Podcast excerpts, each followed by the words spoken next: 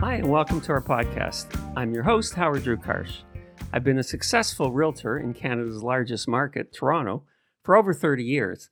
And in the latter part of my career, I co founded Canada's largest independent brokerage, Right at Home Realty, with a roster of over 5,800 agents and growing. In 2020, I retired to start this podcast, and it's been a remarkable opportunity to meet highly successful and fascinating guests to find out about their real estate careers and get their insight into our business. Today's guest is Nicole Plaxon. Nicole is the Executive Vice President of Luxury Sales on the Sally Forster team, which is at the Compass Brokerage in Beverly Hills. And I don't want to waste any time because I know how busy Nicole is. So, Nicole, welcome to our podcast. Thank you so much. Thank you, thank you, and thank you for having me. Oh, listen, I, when we first connected and I and I looked at your your bio, it was mind boggling, and I'm just thrilled that you, you've set aside some time. So I'm gonna I'm gonna kind of start with some of those things. Um, the numbers are huge. Uh, you worked you work on this team with Sally Forster Jones, and the numbers um, in uh, you've been involved in over 2,500 transactions, including the sales uh, stratus, stratus stratospheric. I almost couldn't get that out. Of the Spelling Manor for 85 million and the Minecraft creator Markus Persson's Trousdale estate for 70 million. Um, mm-hmm. Those are huge numbers. Um, the the Sally Forster Group has has done over nine billion in sales, and I think as a realtor you can see why this caught my attention. Those those are huge huge numbers.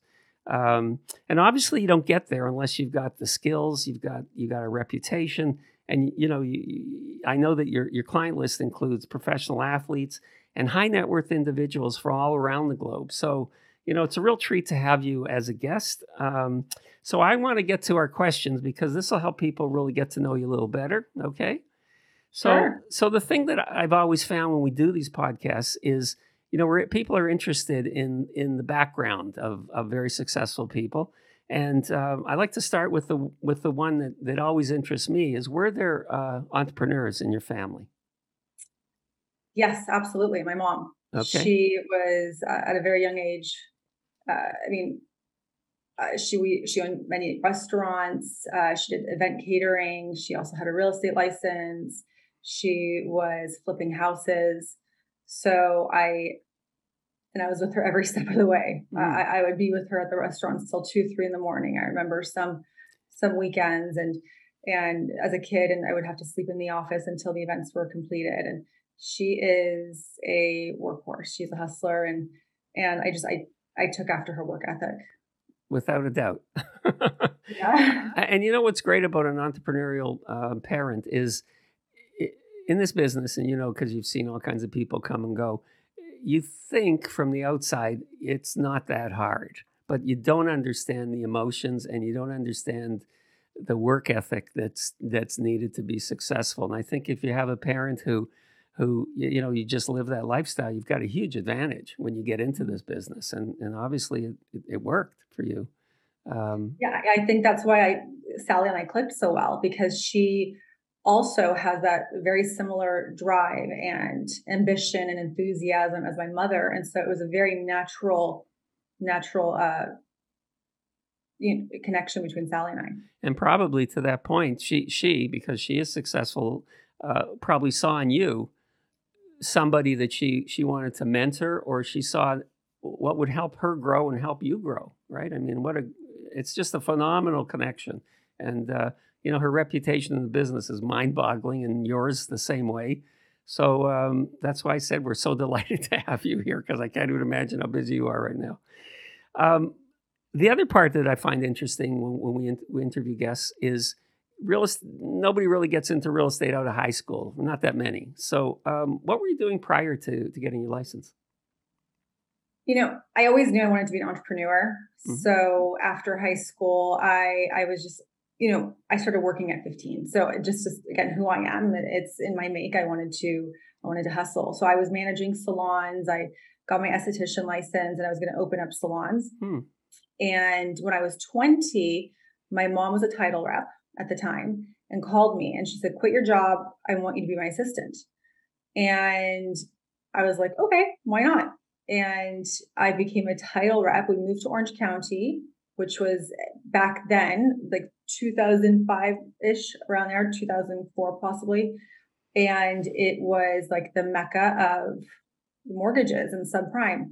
And so we, I, I became a title rep for a short period of time and that segued into my becoming a, an account executive for two different subprime lenders and that was my really my introduction into the financial aspect and mortgages and and i was we did very well up until about 2007 so for for our canadian viewers uh, the mortgage business runs a little differently uh, how does a title rep fit into a transaction it's more agent relations. Okay. So so on closing, um, here closings are done mostly by lawyers uh, filing the the appropriate documents. In the in your marketplace, does the agent attend closing or the lawyers? How does that work? Right. The agents run most of the transaction with an escrow company and with a title company and a mortgage lender if they're getting financing. So when you were doing that job, you were meeting agents as well? I was primarily all agent relationships. Oh, so that gave you real insight into this right. business, into the entire back end. Really, the good and the bad, I'm sure. Right, but uh, and mostly loan, loan broker relationships. Okay, so cool. Good. I mean, great way, great way to understand the financing side, which is so critical anyway, right? It was so critical, and it it, it gave invaluable insight to underwriting and how to underwrite and what to look for in quali- pre-qualifying a buyer. Mm. Granted, it was subprime, so all you needed was a pulse to get a loan, mm-hmm. but it was regardless, it was still it was invaluable knowledge. And I think when you're when you're you know when you moved into uh, the world of being a real estate agent, uh, understanding financing is is is a skill it's an art, right? It's not just numbers. It's it's understanding all the things that go along with uh, getting the financing that you need for your client from the best possible source and with the best possible terms. And and I think having worked, I mean, my opinion is having worked in that industry, nobody can boozle, can bamboozle you into this is a great deal. Right. No, it definitely helped. Good. Um, so, and I think I understand this. I was uh, just kind of um, going over the same point about you got into real estate because your mother thought it's time, right? Mm-hmm. Basically. And how long did you work for her? Few years. Okay. And what was that like? And then and then I again then I got into subprime mortgage for a couple of years and then then the crash happened in 07 and I left one week before before it all came crashing down. Wow. What what a nightmare that was. Really? Yeah. I was 24 Mm-hmm. And I um I went onto Craigslist, which is like a it's like a we have the same job, yeah job board. Okay, so I don't know if you have it there. Yeah. And I saw and I was in Orange County. I wanted to come back to Los Angeles. That's where I'm from.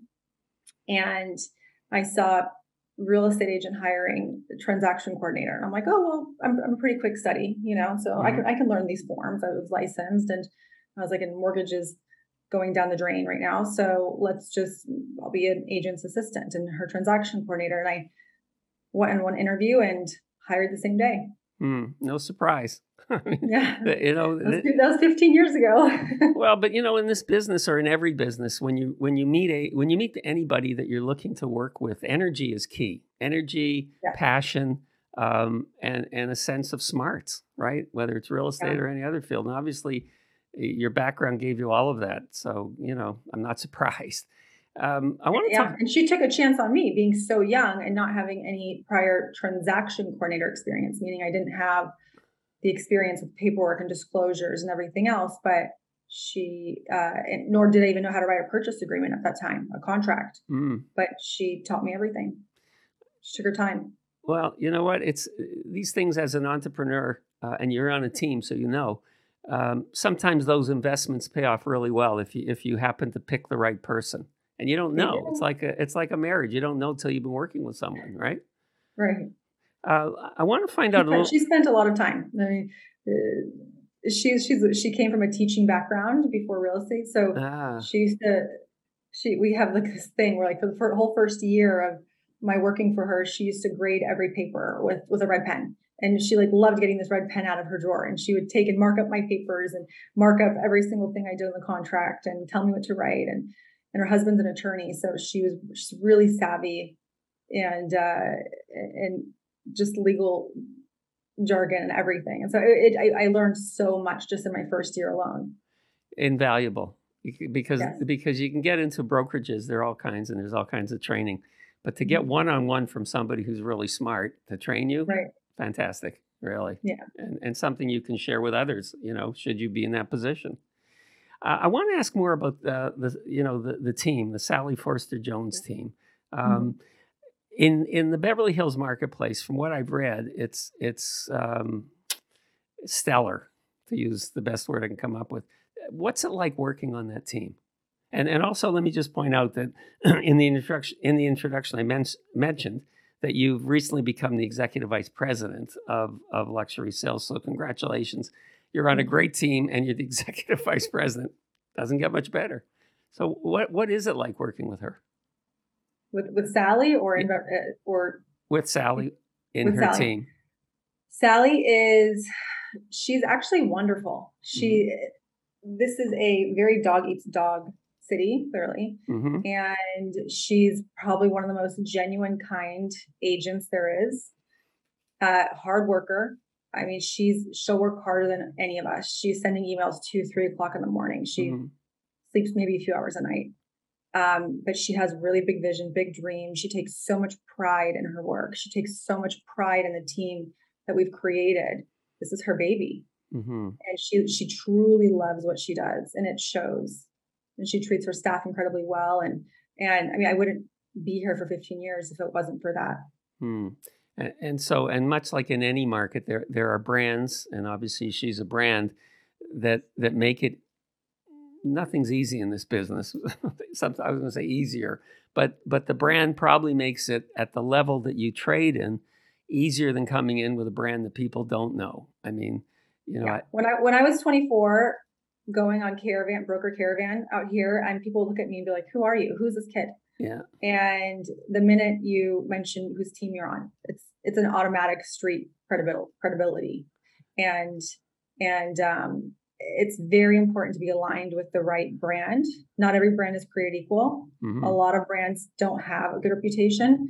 So that's something that her and i both really align in is is holding that that bar really high because we want to not only be an amazing buyer's agent, seller's agent, but also an agent's agent because so many agents, you know, come to me for properties and vice versa. And eh, we get so many deals done just because of our relationships with other agents. And it's really important to us that we we we've upheld our reputation. You know, it's the same in I mean, I can talk about my experience in the Toronto market. You know, your reputation's everything Eh, right. because agents will work with you if they like you, trust you, and they won't work with you if they don't trust you, right? Absolutely. So, so it's everything. It's, it's, proven me in every market, and whether it's seller's market, a buyer's market, when we are dealing with 20 other competitive offers and I had a buyer, you, you know, it's my relationship with that listing agent that, that got those deals done, that gave me guidance because they trusted me, they trusted that we would see it through, that we'd be a delight to work with. And that's why for, for me and having been a transaction coordinator prior to this for 10 years, I learned to become, I, I really become like the best friend of the agent because it, it becomes a team effort, regardless of who your client is in the end, it really becomes, it takes, it takes a village and it's a team effort to see a deal through. So much goes on behind the scenes that our buyers and sellers don't know about. Right. And, and it, it, but but the reputation, and I know from there there are always agents in every marketplace that do very well, but nobody wants to deal with them, right? Or they right. don't trust them. And, and we have a ton. We have tons of those. we have a ton. Well, I'm just like dreading their call, but I'm like, oh, you know. But I still, I still try to do it. I still try to see the good in everybody. I well, think Sally and I are very aligned in that way. That we always try to see the good, and at least somehow try to be the peacemaker and, and where where can we where can we help move this along? Well, to kind of elaborate on that on that thought, you are in Beverly Hills. The, the, right. You're you're not talking about a condo in Topeka, Kansas, or you know in in you know in Toronto. I mean, I, I want to really get to because I I remember when the the sale of of the estate of um, of the seventy five million dollar estate uh, happened. There was a TV show all about all about the. Uh, uh, the Spelling Manor, and it was fat. I don't know if you recall back then that they did the special show of course, yeah, I walked that house, the property many times. okay. And many blisters. It was it was such a huge property to walk. It's like you needed special shoes. You couldn't wear heels, and I did, and, and I had many blisters because of it. And I think it was his wife that that was the host of the show. I'm pretty sure she was. And I remember a couple of, I mean, it's phenomenal. 20, 75 million, even in, in a, uh, let's say a major market like Toronto, or excuse me, 85 million. Mm-hmm. There are, there are multi-million dollar properties. I don't know how many would come close to that. But what I recall most of the show, outside of it's like jaw dropping, because I was in real estate watching this, uh, was the two two gift wrapping rooms. yeah, they were real. Really. Um, so yeah. so an introduction at that level, very very few agents get to do that, right? I mean, mm-hmm. what what a what a phenomenal experience it had to be to be a part, and and and to be a part of presentation of an offer, acceptance of an offer. Um, can't imagine it goes that smoothly at, at 85 million, but maybe it does. Is it, is it, it was different? one of the first at that time was the highest price sale ever at that time. Uh-huh. So uh-huh. it, that really set the precedence for for future sales in the Los Angeles area. It, it was a it was a phenomenal property. I mean, I mean the the grounds were it felt like you were in Italy or somewhere. I mean, the grounds were outstanding. So was this was this in Beverly Hills? It's in it was in Holmby Hills. It's, it's oh, right next door. Yeah. Right. So it was like right next to the Playboy Mansion. It, it was like there there's a whole block over there of really incredible, incredible trophy estates. Yeah. I remember when, you know, in my old nowhere near 75, but multi-million dollar sales and you know, and I had uh, very successful business people that I dealt with. But I always found that the more successful people fall into one or two categories complete jerks or the nicest people you'll ever meet. And and I and I guess if you're trading at that level, their expectation must be pretty high of, of people representing them. Of, of, of the client of or the, the, cli- the clients, yeah. I mean, they must their, their expectation Yes, they definitely have high expectations. Right. But this is what we do. This is you know, it's not it wasn't our first rodeo, so we right. understood the expectation of clients. We jumped through hoops. We work holidays, nights, weekends. We travel. I, that's part. That's what comes with the the territory. Right. And nothing so, new to us. So the Markus Persson's uh, Trousdale estate at seventy million. How how much after that did that come about, and how did it come about? That was one of my favorite sales. Actually, it was really fun. It was it was one of those surprise ones. The last two weeks of the year, it was like our it was like our Christmas gift. Wow. And and um, we had an introduction to a business manager put it together. The other side was great. It's it's an, a, two agents that we do a lot of business with, and we it was a super quick closing. I was able to get all the inspectors in. Mm. It was it was a you know, it was a fabulous property. I mean, I mean, they had this candy wall that was, you know, now it's become a little bit of a trend, but mm-hmm.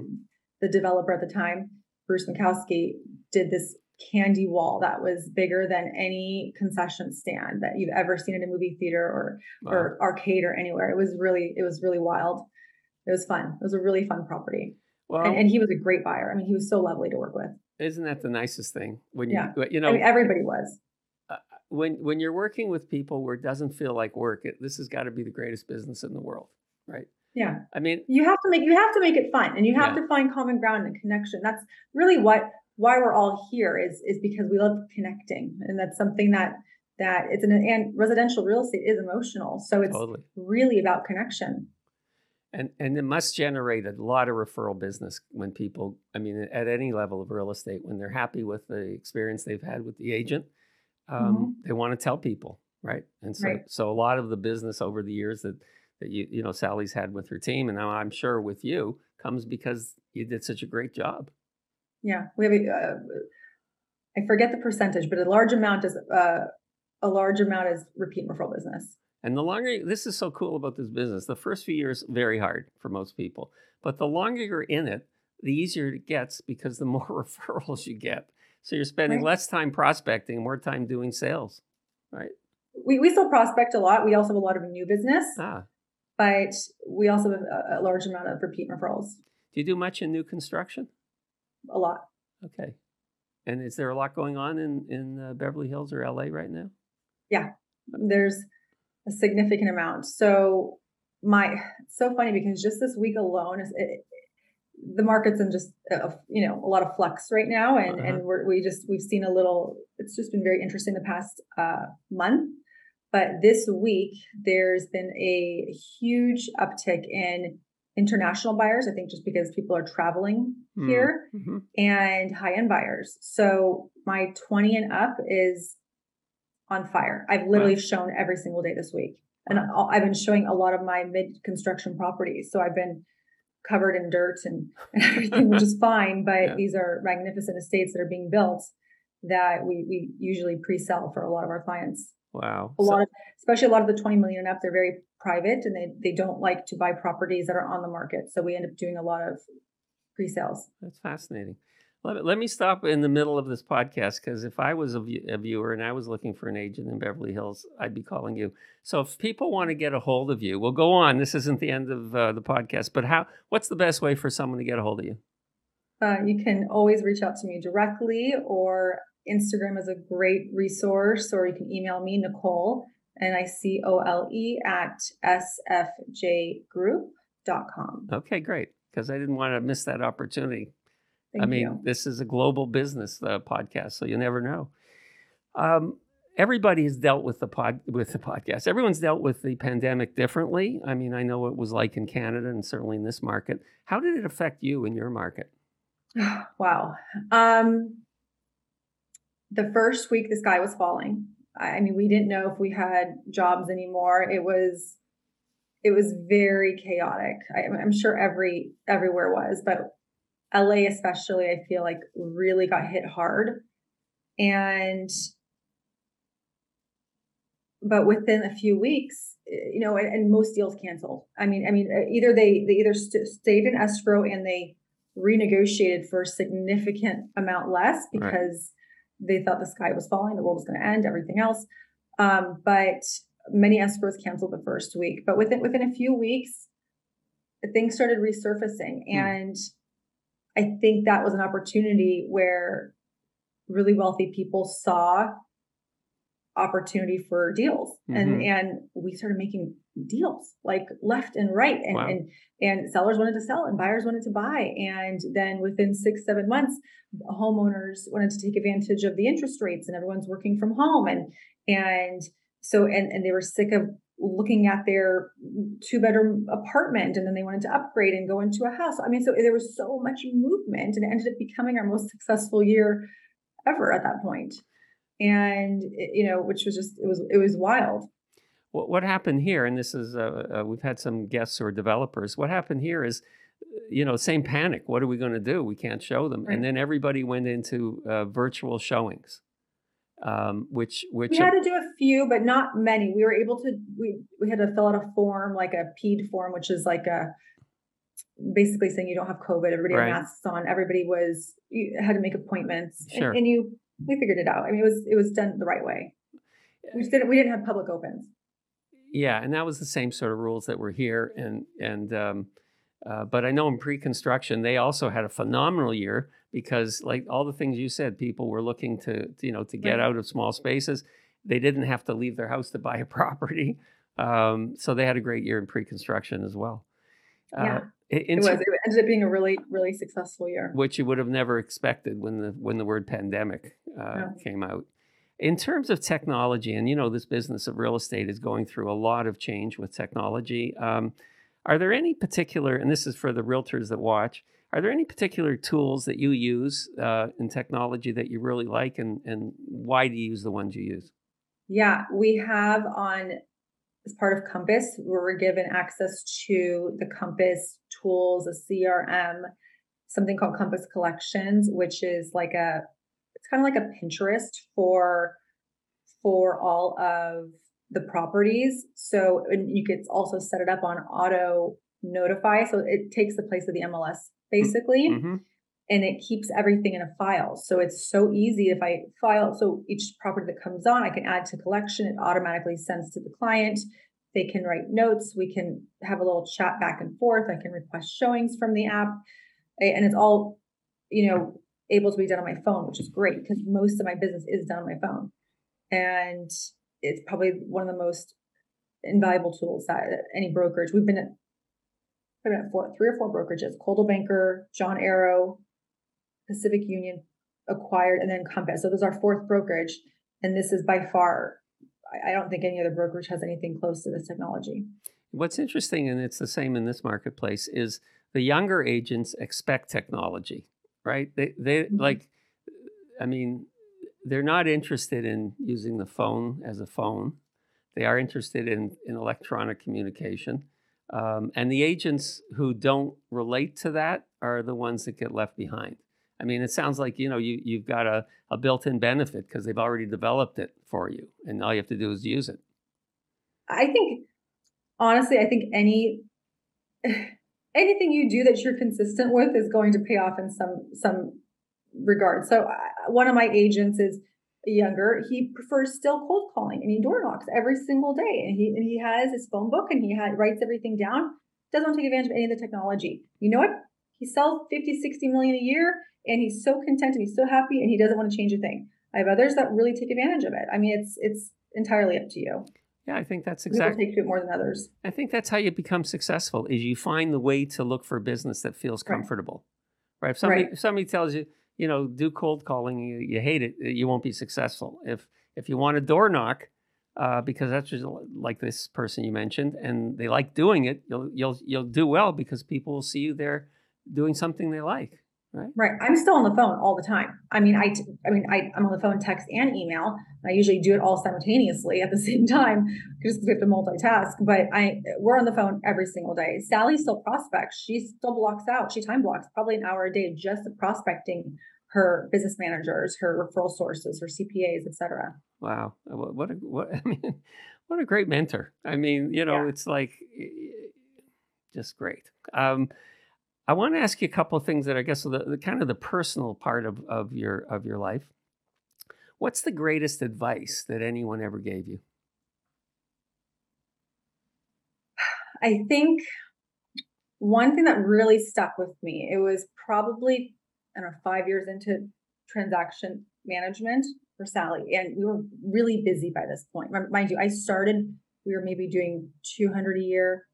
Uh, last year we did 760 i mean we've grown every single year. So uh and i mean sales volume 760 million. And so we were five years i was five years in i was managing all the transactions. I was yeah and for me i'm the type, of, type of person that just give me something to do. I i do the whole thing myself beginning to end. I don't rely on anyone. I like to be in control of it. It's just mm-hmm. my personality.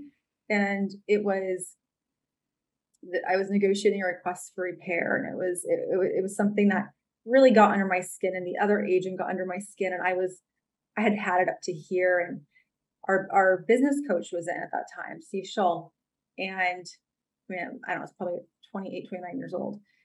And I, I go in there, I interrupt the meeting, and I say, I can't deal with this anymore. This lady's driving me nuts. She's a horrible agent. Like the deal's going to blow up. What are we going to do? And I didn't have these meltdowns very often because I was really Sally's very cool, calm, and like she's very composed, and she really taught me how to be composed. But it was just one of those days, and Steve looked at me and he goes, Nicole, do not engage. It's just a transaction. Nobody's dying. Good advice. And it clicked. Something landed, and I was like, do not engage.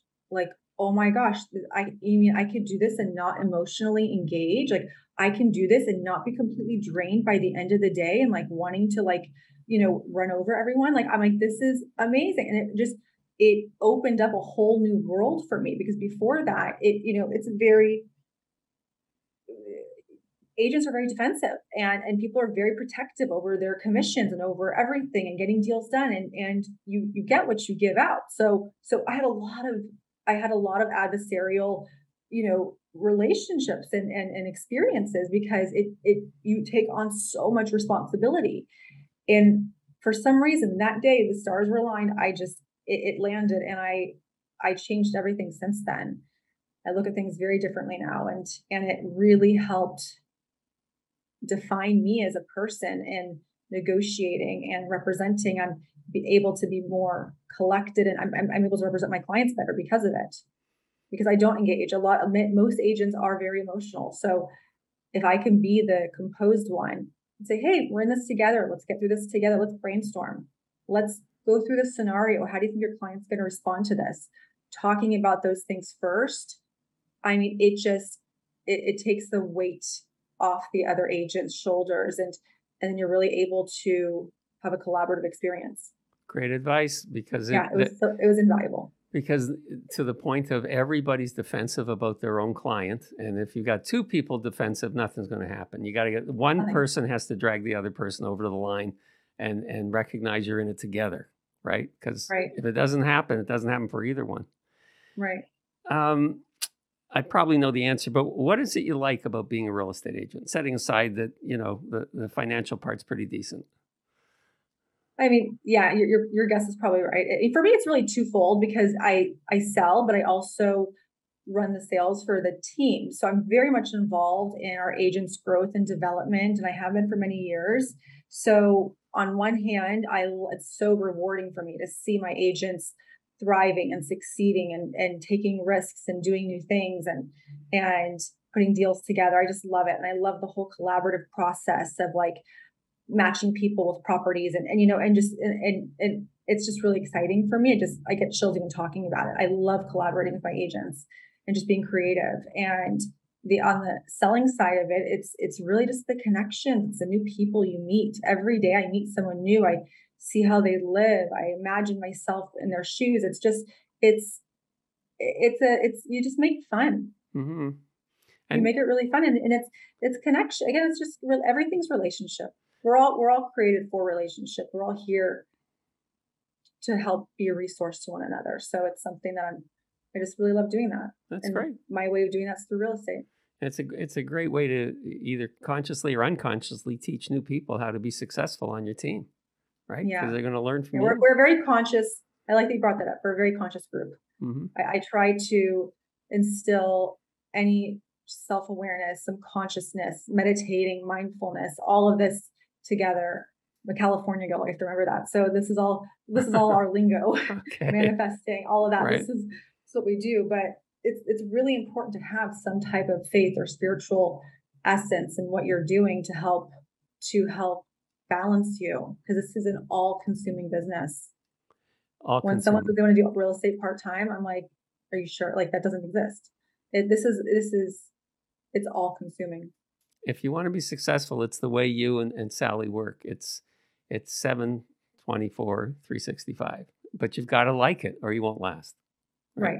it's that simple that's the only re- that's the only way otherwise we're, we're just what are we here for right so, on the other end um, uh, of, of your career, um, what what has been your biggest challenge, and what did you learn from it?